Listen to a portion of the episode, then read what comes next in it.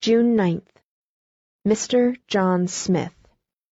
Sir, Yours of the 7th instant at hand. In compliance with the instructions received through your secretary, I leave on Friday next to spend the summer at Lock Willow Farm. I hope always to remain Miss Jerusha Abbott. Lock Willow Farm, August 3rd. Dear Daddy Longlegs, It has been nearly two months since I wrote, which wasn't nice of me, I know, but I haven't loved you much this summer. You see, I'm being frank. You can't imagine how disappointed I was at having to give up the McBride's camp. Of course, I know that you're my guardian, and that I have to regard your wishes in all matters, but I couldn't see any reason. It was so distinctly the best thing that could have happened to me. If I had been Daddy and you had been Judy, I should have said, Bless you, my child. Run along and have a good time. See lots of new people and learn lots of new things.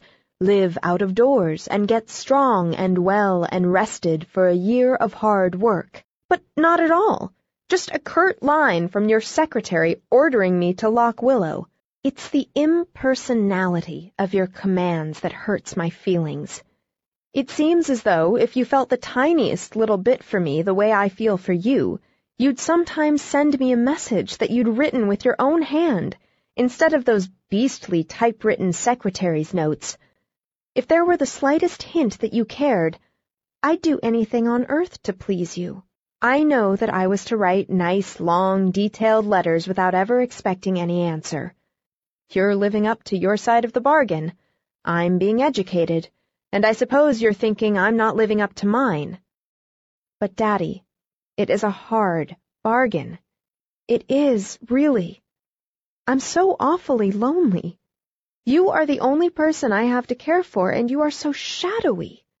You're just an imaginary man that I've made up, and probably the real you isn't a bit like my imaginary you, but you did once, when I was ill in the infirmary, send me a message, and now, when I am feeling awfully forgotten, I get out your card and read it over. I don't think I am telling you at all what I started to say, which was this.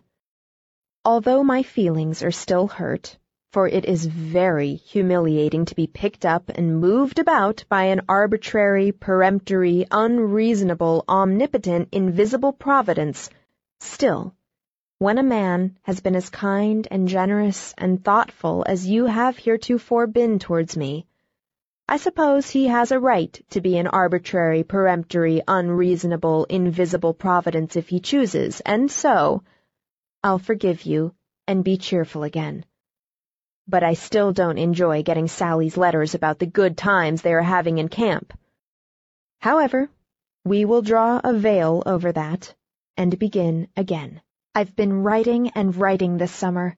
Four short stories finished and sent to four different magazines. So you see, I'm trying to be an author. I have a workroom fixed in a corner of the attic where Master Jervie used to have his rainy day playroom.